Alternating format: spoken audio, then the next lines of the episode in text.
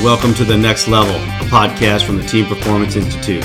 Here we provide actionable insights on modern leadership and team development, driving higher levels of organizational performance and life empowerment. I'm your host, John Sanchez. Join me and my team as we take you on the journey to the next level.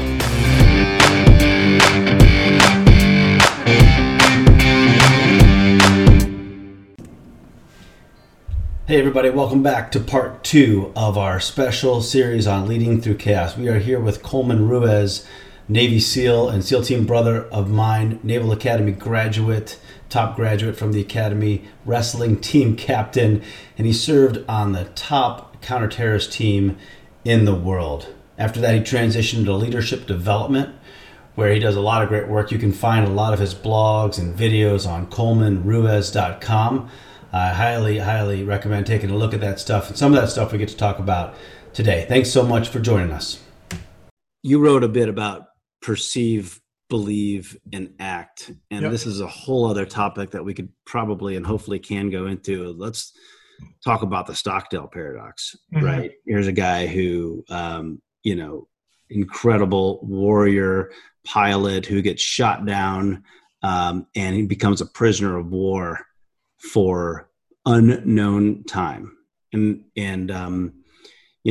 hate to, and people tend to, also hate to put it up against like what we're going through, right? With the idea of becoming a prisoner of war. A lot of people say to me, like, I never want to mix like, hey, what I'm going through in terms of my business and trying to hit my quarterly number to, what you experienced on deployment. But there are a lot of things that link together. So some of these psychological factors to where we are right now. Talk to us a little bit about the Stockdale paradox and, his view on optimism and your view on what it was like to get through a lot of stuff that you went through. Yeah. It's, let me give a little background to the listeners and then I'll read a couple of quotes so they can take them away. So first of all, for those who don't know, Vice Admiral James B. Stockdale, the Stockdale Center for Ethical Leadership is housed here at the Naval Academy. They're not inside the curriculum of the U.S. Naval Academy. It's a separate ethics center of excellence that informs the Naval Academy's curriculum and does some things outside. And the reason for that is because before Admiral Stockdale was a wing commander in Vietnam, he was at Stanford doing a master's degree in international relations and wandered over to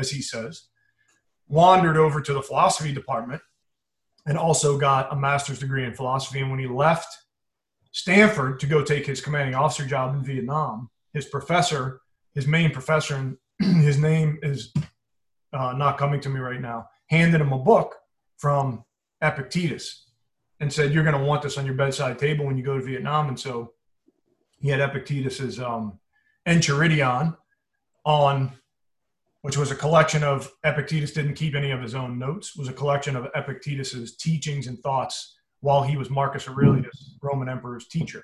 And so Admiral Stockdale is the CO of the wing, and he's flying combat missions. And I think he was either on or just after his 100th combat flight off the Kitty Hawk. I think it was the Kitty Hawk. And he got shot down. He ejected out of his aircraft.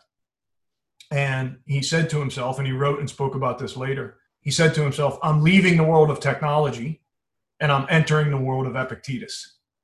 And he knew that, obviously, his standard way of doing business was about to change. And then he spent 8 years in the Hanoi Hilton, 4 of the 8 in solitary confinement, and 2 of those 4 in leg irons. And when he was home, he was back at Stanford teaching, and Jim Collins, the author of Good to Great, was at Stanford at the same time, and he was doing an interview with Admiral Stockdale. And he asked him, like, how did you find the courage to survive? Apparently they were walking around the campus in Palo Alto. And I'll read a couple of quotes here to you. Admiral Stockdale said, I never lost faith in the end of the story. I never doubted not only that I would get out, but also that I would prevail in the end and turn the experience into the defining event of my life, which in retrospect, I would not trade. Jim Collins didn't say anything for a few minutes. And finally, after about 100 meters of silence, he asked Admiral Stockdale, who didn't make it out? Who didn't make it out? And Admiral Stockdale said, oh, that's easy. The optimists. the optimists, Jim Collins asked him, "Now I'm completely confused. I don't understand." And Admiral Stockdale said, quote, "The optimists. Oh, they were the ones who said, we're going to be out by Christmas, and Christmas would come and Christmas would go. Then they'd say, we're going to be out by Easter, and Easter would come and Easter would go. And then Thanksgiving, and then it would be Christmas again. And they died of a broken heart." And Stockdale closed the conversation by saying, quote, "This is a very important lesson. You must never confuse faith that you will prevail in the end, which you can never afford to lose, with the discipline to confront the most brutal facts of your current reality, whatever they might be." And yes, we're not in the Hanoi Hilton, John, you're right. And hitting sales targets, you know, on a daily basis might not be running into an enemy compound overseas. However, the range of emotions, as you mentioned, that come with unsettling times like this are consistent across, you know, any human. And so back to this idea of perceive, believe, and act, which comes from Lawrence Gonzalez's book, Deep Survival, subtitle, Who Lives, Who Dies, and Why. It's one of the first things that mountaineering survivors, lost at sea, you know, you name it, looking across all these different situations, Lawrence Gonzalez writes about how, and this has been my personal experience as well, the most difficult thing to do and the most necessary thing to do, whether it's deployment, coronavirus, is to look at objective reality as a witness, get up above the situation and say, okay, it's the old like I believe button, right? As a math major, you have to hit the I believe button so many times because you don't understand anything the teacher's saying and you just have to believe that the equation works. Is this situation, this disruption, this at-home isolation, this new way of working, you know, you name it. It is what I perceive. I do believe it. And then, okay, let's start acting in a way that that this thing, whatever the thing is, can work for everybody.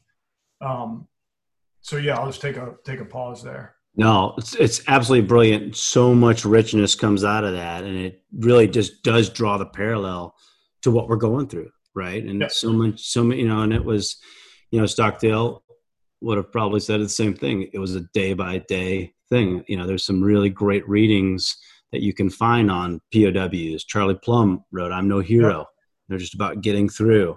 Louis Zamperini, in his book, or Laura Hillenbrand wrote about in Unbroken. Yeah. And there's two really good scenarios in that one where he believed and he felt like he was going to get, just like Stockdale, they had to have this kind of core belief that we were going to get through this and we could do it. So again, as a reminder, John, like what Stockdale's talking about, obviously, yeah, a false optimism.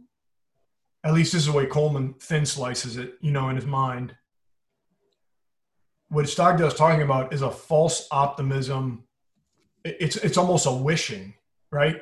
We have to release ourselves from the wishing that coronavirus is going to be over next week. It's not. Like, so it gives us a chance to reach out and grab a little more power, so to speak, to take control, to take back some control of our environment the best that we can. I'll give you one other note on this topic. Dr. Andrew Huberman at Stanford is a buddy of mine. He essentially studies stress, nervous system, how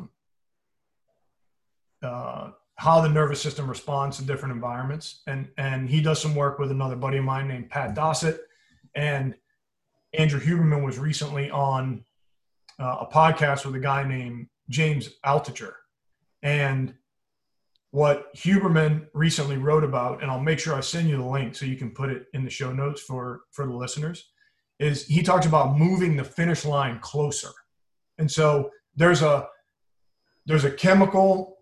So let me go down this rabbit hole very quickly, less than 30 seconds. When we're in stress and uncertainty, the body naturally releases norepinephrine and noradrenaline are the same thing. Why it's called two things, I don't know. We have to ask Dr. Huberman. But let's say norepinephrine is like the first thing that kicks when our stress response kicks in, right? Dopamine is our evolutionary like chemical that physically and metabolically counteracts norepinephrine in a stress environment. How do we get more dopamine? We we hit goals, right? But forget like a whole concept about goal setting. The important point in a situation like this is situation is so uncertain that we have this low valence of norepinephrine kicking in for lots of different reasons. We're homeschooling, the cat just peed on the couch, whatever, right? Excuse me. Andrew Huberman and Pat wrote about in Fast Company an article about moving the finish line closer. And that can be everything from I made my bed this morning to I got a 30-minute walk to I got a chance to do my morning routine. Those are dopamine hits that metabolically counteract norepinephrine. The point is this. Forget the chemistry of performance for a second. What we have to do is what Stockdale and Charlie Plumb and other people did.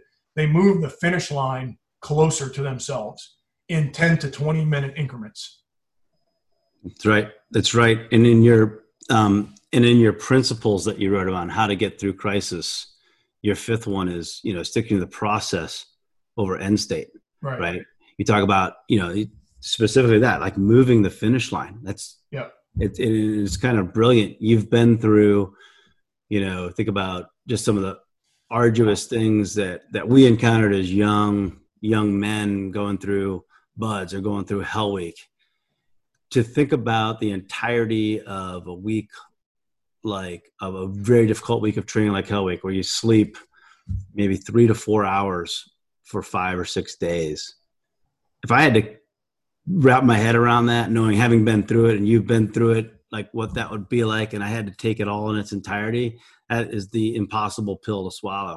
And, you know, we talk about, you know, one of the instructors who helped me get through was, you know, he said, hey, this isn't, you know, there's one trick to getting through some of this stuff, you know, just make it to the next meal. Yep. You just got to make it to the next meal. If you can't make it to the next meal, then just make it through the next hour, mm-hmm. You know, and if you can't do that, then just make it through the next minute. And if you can't make it through the next minute, then just make it through the next moment. Yep. I thought that was just, you know, phenomenal. Instead, I've taken that with me, of course. That was how you get through one of the most difficult weeks of your life. But I've taken that with me through business and through trying to, you know, do 1 million cold calls, to transitioning out of the military, which brought us challenges, to being a better dad, trying to be a better, you know, husband, just parenthood in and of itself. And John, look, when I went back as an instructor, I would say the number one reason watching, because I was the first phase officer, you know, for the listeners, that's where we do Hell Week. So I watched 5 classes worth of, you know, young recruits go through Hell Week. I would say the number one reason people quit when Hell Week starts is because they are thinking about, so most of the people quit in Hell Week. You may not remember this as a student. I didn't remember this at all as a student until I saw it as an instructor. For the listeners, Hell Week starts on a Sunday night, and you go all the way until Friday. On Monday night, you're only 24 hours into a 5-day, you know, event. And most of the people quit on Monday night, 24 hours in. And so you've already done 4 weeks of training to get to Hell Week. So ask yourself, after 4 weeks, why did you quit in 24 hours? Most people quit in the first 24 hours because they're thinking about the next 4 days. That's right. That's why they quit. That's right. It's even hard to comprehend what that looks like, right? Just helping people, you know, one day at a time. I know that's so cliche. It just sounds awful.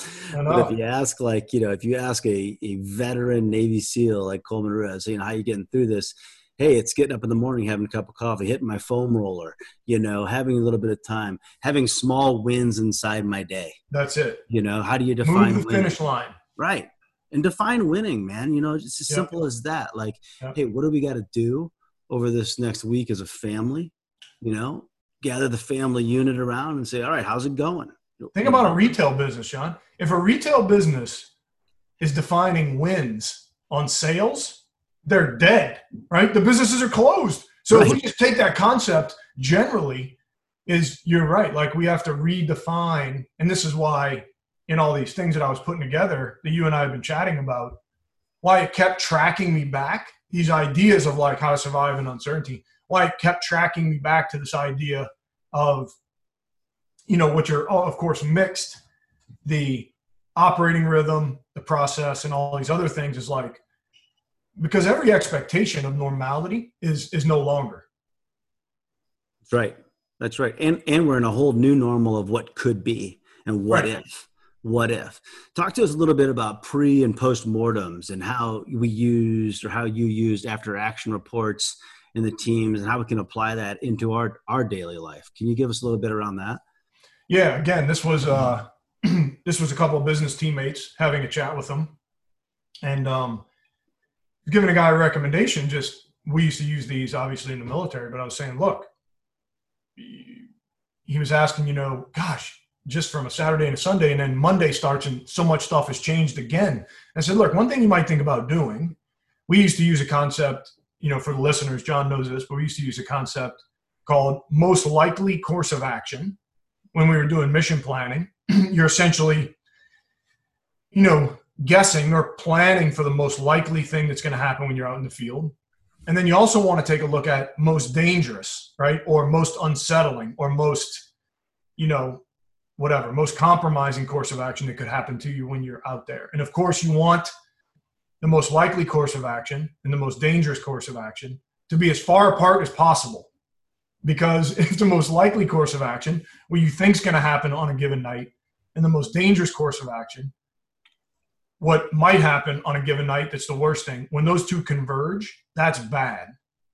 So let's take it to today. Like, let's say you're a leader of a team, And I would start my Monday with a conversation around those two ideas. So say I have a team of 50 or 30 or whatever, something a little more manageable. I want to hear from every person, what's the most likely way your week is going to play out? This is obviously the pre-mortem. What's the most likely way your week is going to play out? Knowing what we know now, with the changes we're experiencing every day, blah, blah, blah.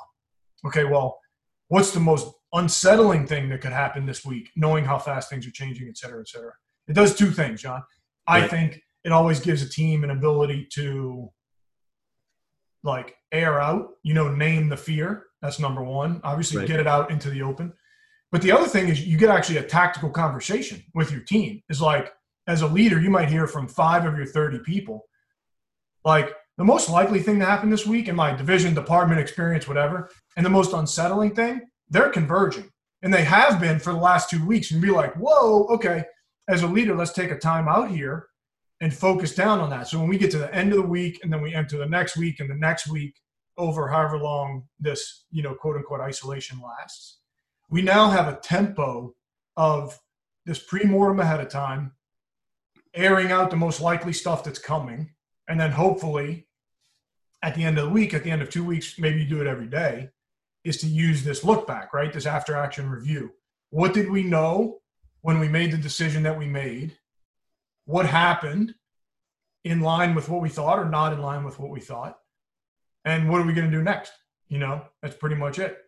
What, so what, now what? What that's happened, right. Why, what, you know, what are we doing next? And so I think sometimes we just, here's my caution, is that we take our operating systems from 3 to 4 weeks ago and we're trying to put a square peg in a round hole. Right. Typical failure. That's frustrating. Right. Typical failure. We're just trying to, I like to call them at Team Performance Institute our patterns of success. Yep. So given our patterns of success, we will apply those under a lot of stress and pressure into our current environment. Yeah. But as the current environment changes or dramatically changes, if you're in a dynamically challenging, stressful environment and you're trying to apply the success patterns that you had of the past, no doubt you will be somewhat successful. But are you getting the highest potential around that? Are you really doing a strong assessment of what is? And somebody very, very smart, another Ruiz, Bridget Ruiz, your amazing wife, she helped me through this concept of versions or iterations of the plan. Yeah. So as you meet with your team, like you said, you bring your 30 together and you're talking about, hey, what's, you know, best case, worst case, what's most dangerous? What does it look like? You're doing a few things. First, you're allowing them to articulate where they might not have thought about things, right? What could be worst case. 2, you're also letting them know you care because you're asking them about these things, right? We're not hiding from the truth. Right. You know, you're showing you care. They have the ability to think about them, the ability to say them out loud, the ability to be authentic inside the team to say, hey, worst case for me is X. And the team then understands that, hey, Bill's worst case is here. you know, and we all ultimately as teammates, we hopefully want to rally around and see how we can keep that from that. Right. Yeah. And we're building an intricate web in times of adversity as well. So super strong, but there's this iterative process that Bridget talked me through with, hey, that's now, and that's version one.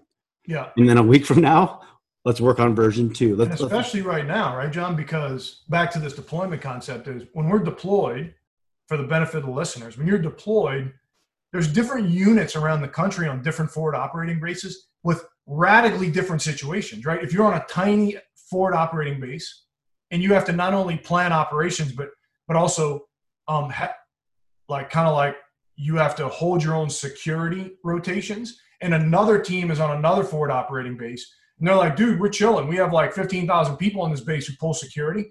Well, right now, with all of us, if I have friends like your sister with kids under 6 years old, and my youngest is 10, and I have one teenager who can drive himself to his workouts with his buddies, my forward operating base is totally different than somebody else's, right? And so we need to be more sensitive to that than we are when we're in the office together.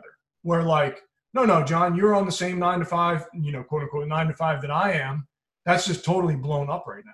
Yeah, that's absolutely right. That hits home, Coleman, so much. And I think, you know, we've been doing a lot of outreach to those with young kids.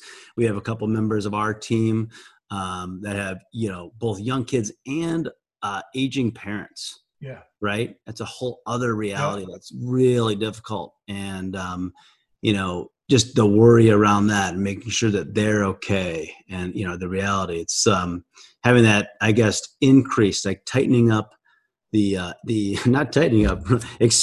the empathy, expanding, you know, what could be, and listening a whole lot more. Yeah. In times like this. One thing you write about is a bit about communication. You know, having, we call commander's intent, commander's guidance. In the absence of, especially in times like this, my experience is in the absence of leadership or good communication, this void gets created. Yeah. And it's like a vacuum. Other things will fill that. And we're at a very dangerous time for other things to fill that, right? Just turn on the news, just listening to the radio. Holy crap, could you just get filled up with all these things? You wrote, tighten up your leaders, your leaders' guidance, tightening up your message. Can you talk to us a little bit about that? As John mentions here, something we always operate with overseas, or the great leaders do. I actually had a couple of leaders who just refused to write commander's guidance, and I'm convinced now that it's because they weren't willing to take responsibility for the good and the bad of them putting their guidance on paper. Mm-hmm. But in an ideal scenario, all the way down to the tactics of it, John, to me, it's always been 1 8.5 by 11 sheet of paper with, if you do nothing else, it's 5 to 7 bullet points on exactly what you just said, John. And I'll use the week increment as a time boundary for us. If we're doing pre-mortems every Monday, I'm rewriting and handing to my, or emailing to my team or whatever, or heck, just text it to them. If in the absence of any other, you know, new information or any other guidance that I can provide or not provide, these are the 5 to 7 things that are guiding our every activity, our directional intent, so to speak. And maybe there's a couple of bullets that are what I don't want you to do also without calling me, right? So that's the basic version. Here's the more military version, so I can describe it in a little more detail. Commander's guidance, good commander's guidance to me has really 4 parts. It has a desired end state is at the very top. So again, I'm only using week increments here or week long increments as an example. Is if I'm starting a week, I have some desired end state for this week, especially during this time, and certainly on deployment. It could be in longer time intervals. And that desired end state is, we're obviously starting here, and this is where I think, as leaders, where I think we're trying to end up on, you know, Friday or the end of the month or whatever. The second part of good commander's guidance is commander's intent. And I always can, in today's world of transparency and which it, that's not meant negatively. Like, we should be transparent. And I am the hugest proponent of flattening the organization, which I think we do really well in special operations. But the commander's intent part is that what I consider the experience part of commander's guidance. Like, experience does matter. If you're a leader of a team, you're there for some reason. So use your experience. Desired end state is where we want to end up. Section number 2 is commander's intent, which is where we basically say, if it were me as the leader of the team and I were executing all this by myself, this is kind of how I would do it, right? It gives the team's chance to get a window into the leader's thinking process. Commander's intent. The last two parts are the do's and don'ts, basically. Like, and I would do this when I traveled, John, when I was turning around 2 companies. Every time I traveled in the first year of doing these turnarounds, because turnarounds are chaotic, every time I left the building for a week, I would print on a 1-page piece of paper, this is my guidance for the week, this is my intent for the week, these are the 5 to 7 things I want you to stay absolutely and wholly, solely focused on, these 5 to 7 bullets. And at the bottom, the last section, is these are the 2, 3, 4 things that you cannot do without calling me, right? We used to call those Commander's Critical Information Requirements. Another acronym, CCIR, was don't do any of this stuff at all or without telling me. And so I'll give you an example. I was doing these turnarounds, like, one of the things I would put in there is if, and I would name them by customer, if these 3 to 5 most strategic customers call with so-and-so request, send me an immediate text message and call my phone, because I'll call them back in 10 minutes, right? This is when I'm on travel. In the don't do section, if this band of customers calls for whatever reason, email them back, tell them I'm traveling, I'll get back to them in 24 to 48 hours, right? The guidance sometimes in commander's guidance is that tactical in the bullet section. It doesn't have to be, but it can be. The whole purpose is if one of us or an outside party were to walk around to your team of 20 or 30, would they all say, if we asked them, what's your leader's guidance, what's your leader's intent, and what's your 5 to 7 priorities for the week, the month, and whatever, would they all say the same thing? That's the ultimate question you're answering. And you want to be able to give your team a mechanism, even if they don't have it memorized, to say, to all, quote unquote, say the same thing. That's brilliant. It puts the entire team on the same page. Yeah. It allows the team, it also allows discussion within the team on this is how the leader sees winning. And this is, this is really what our overall intent is. And this is what, but it also puts the team at ease. Mm-hmm. I think about that in terms of, and this void that we're talking about, it's like, if I'm not sure. And a lot of people, and I've operated this in the civilian sector as well. It's like, I just don't know where what my boss wants me to do. I'm not certain. And in terms of followership, guess what? That's on me now. Because if I'm not getting that correct guidance, then it's on me to go ask for it. Yep. Right. If I don't know what winning 100%. Looks like, right. We like to break it down into, what we say is we have to define winning, winning over the short and long term. Right. What does winning mean? What does winning look like today? Right. Simple as that. Or what does winning look like for us this quarter, this month?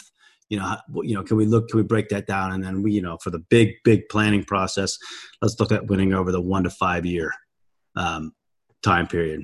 So a good bullet point, John, right now would be, and I'm not running, a large team that needs my attention every single day right now. But if I have a team of 20 or 30 today during coronavirus, my top bullet point would be if a child or an aging family member or anybody in your immediate circle is sick, that's your number one priority, right? So example, John worked for Coleman. It's Tuesday. John completely drops off the net and misses 2 of our weekly operating rhythm meetings, right? My first assumption, because I know you have my guidance, is somebody in your family's sick. Yep. Because otherwise you wouldn't be off the net.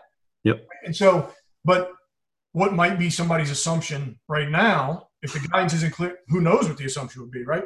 So it's just, again, like, for some reason, the way my mind works is really in like 24-hour increments. And certainly in a time like this, it does. And you want to be thinking that way. Yep. Well, that goes to it. I want to be super respectful of your time, because for some way, the way that your mind works, we've really had this incredible Really incredible discussion on the way that your mind works. And if it works in 24-hour increments, and I'd say this to all our listeners and to all our readers, anybody who is like, you know, just really trying and listening and working at this leadership journey, you know, understand that from both Coleman and my perspective, it is a 24-hour increment. We work on it every day. Leadership is a difficult journey. And if you put in as much as you possibly can every day, results will happen. It's that really thinking about that process over the end state. Think about what you can give, how you can give. One of my favorite quotes of Coleman Ruiz is, find the place in the team where you can contribute the most. Just brilliant. And it's so simple, right? It's absolutely fantastic advice. And so with your teams, with your families, and the new reality that we're in, where can you contribute the most today? And that might change tomorrow. And that might be new space. Coleman, I'm going to ask one more question before we wrap this up. And this is about reentry. You know, we will get through this. There is a finish line, no matter where that is. We don't know what that is right now. We're in a very difficult time. But as we go through reentry, and you and I have done this on deployment, you know, thinking about coming back, you know, when I come back from deployment, because you miss all these things. I'm going to be the most romantic husband in the world. I'm going to be the best dad in the world. I'm going to do all these great things. We have this kind of like beautiful sense of what could be. And those are wonderful things that we can, you know, base in hope. But let's talk more about, you know, what are some of the things that you personally, this new reality that we're in has given you perspective on things that you want to take back into what we might call, you know, normal, whatever the new normal is, the real world. I may even hesitate to call it whatever it's going to be when we do go back. But what are some of the things that you want to take back that you've learned through this time and continue to learn that you'd like to apply to your life when this is back to some type of normalcy? Yeah. I'm going to definitely answer the question. I also just want to add, because I was having this chat with another buddy the other day. He said, you know, Coleman, what do you think is going to happen? That's basically the same question. When we, quote unquote, come home from deployment.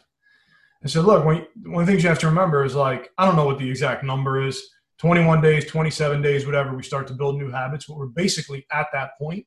And so just like deployment, people are probably doing a really good job of making the adjustments that they need to make, you know, business adjustments, personal life adjustments, and re-entry into what things used to be like regular, quote unquote, normal life is going to be as jarring as it was 4 weeks ago when we went into lockdown. Right. And so my guess, and I was speaking to some people at LinkedIn about this, a team that I'd done some work with in the past. My guess is aggressive A-type personalities in business like us, more than 50% of us are going to over accelerate into reentry and burn up by Christmas. And so now I'm the first person to self indict here. I'm the most likely person to over accelerate and burn up. And so the reason I say that is because the one thing I want to take into, to get back to your question, to the new normal when we do have a re-entry, is a refocus and a reminder of, for myself, because I've had to really work on this the last 2 years, my personal pace. And I've actually done, you talk to my wife more than I do. For the listeners, John and Bridget are like besties, my wife Bridget. And so my pace has come way down from what it used to be. And I've really, in a weird way, I've enjoyed the lockdown and the isolation because it makes me control my pace. And so it's a reminder or a re-reminder that I need to watch my reentry pace. Yeah, right on. And I've had similar conversations with those, and it's a lot of these very alpha strong men and women who've gone through this. And surprisingly, a little bit of guilt is associated with, I'm kind of enjoying this lockdown. And people are kind of afraid to say that because we don't want to we don't want to minimize the pain and the hurt and the fear and the anxiety and all that that's really out there. And I'm certainly not suggesting we do that in any way, shape, or form. Yeah. But there's this sense of guilt that there's some really good things that have come out of this for me personally. And I kind of feel like I've spent so much family time. I'm kind of where I want to be in terms of more life balance. And so, you know, with that, I think, Coleman, there's probably a whole other podcast we can do around some of the tactics or things we can do to help us and slow down, you and I being students of it, help others slow down, help others enjoy and see what is to be as we do go into, and it's actually called reentry syndrome. It's not like considered like reentry unification, reentry celebration. It's a syndrome, right? And it's something that I think there's going to be more talk about as we go through this. Look, if you have a teammate or a colleague who is on the front lines of medicine, looking back, and you guys know this in business, if you have a really crazy quarter or half a year or whole year, when I used to get home from deployment, most of the time, the first or the second night back home, I would break into a fever and a cold sweat. And that is not getting sick. Like, that is sympathetic nervous system offloading, what the Spartans used to call fear shedding. That's right. As the body, you know, ripping toxins like out of your central nervous system. For if you have a teammate, a colleague, a family member who's on the front lines, they're going to want to sleep for 6 months when this is over. So, and maybe you'll want to sleep for 6 months, but I know the front lines healthcare workers are going to be really smoked. Yep. What we don't realize, you're right on, Coleman, what we don't realize is this heightened sense of awareness that everybody is carrying with them. Yeah. Right? When you're on deployment, when you're in a forward operating base, you start to get used to that normal, and you realize that for a long time, you're walking around with a sidearm, you know, with a weapon all the time, you know, considering what could be all the time. It just becomes your normal. It just becomes like, and then you realize when you can take that off, that it's still there, that you still carry. You didn't realize how much it had like this residue had worked into your system. And it doesn't just shed away, right? It melts away, and it melts away over time. It needs to be washed. It needs not to by accident, John. Right. It doesn't melt away by accident. And so that, yeah, it's a whole nother conversation. Yes. So which leads me to an open invitation, Coleman, if you would please consider doing this again with Team Performance Institute, with me talking about, you know, getting to the next level, leading through chaos. Your work is phenomenal. I just have mad respect for you as a person and as a dad. And I've got to know you for, you know, 20 plus years in so many different arenas. And just, you know, those that are around you, everybody that knows you, and in the teams, everybody has this just mad respect for who you are and what you do. For our listeners, ColemanRuiz.com is where you will find a lot of the concepts, the ideas, and the things that Coleman has been reading, studying, and sharing. His goal is to have as deep an impact as he can with those around, that those who are listened and be chosen to have the opportunity to work with him. Again, that's ColemanRuiz.com. I'd highly recommend getting on that website, taking a look of some of the videos, taking a look at some of the blog posts. We have at Team Performance Institute, we have reposted some of those through our social media platform, and you can find those at teamperformanceinstitute.com. But please, you know, reach out to Coleman. He is one of the greatest in the game, one of the greatest students of the game. And I believe we are all students. I say that with the most respect in terms of growth mindset and learning and building on who we are. Coleman, leave you with the final word, my friend, and thanks for being with us. What would the great Coleman Ruiz tell 20-year-old or 22-year-old Coleman Ruiz? Like, what would you go back, if you could go back 20 years, what just tidbit of advice, you could only give yourself one nugget, what would you give yourself? I would say, you are going to run yourself into the ground by 40 if you don't slow down. And that's pretty much exactly what happened. Coleman, I can't thank you enough for your freaking vulnerability, your openness, just being who you are. This is who Coleman is, by the way, when he wakes up at 6 o'clock in the morning. This is who Coleman is at lunch. This is who Coleman is after 4 or 5 beers. This is the real deal.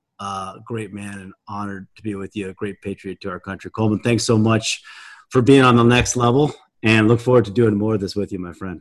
Thanks, John. Take care. Talk to you next time. Later. Hey, everyone. Thanks for joining us on The Next Level. We hope that you found a couple of tips or insights today that you can take into your daily life. To learn more about our leadership training programs, our executive coaching programs, and the Team Performance Institute, please visit us at teamperformanceinstitute.com. or email us at info@teamperformanceinstitute.com. Hope you have an awesome day.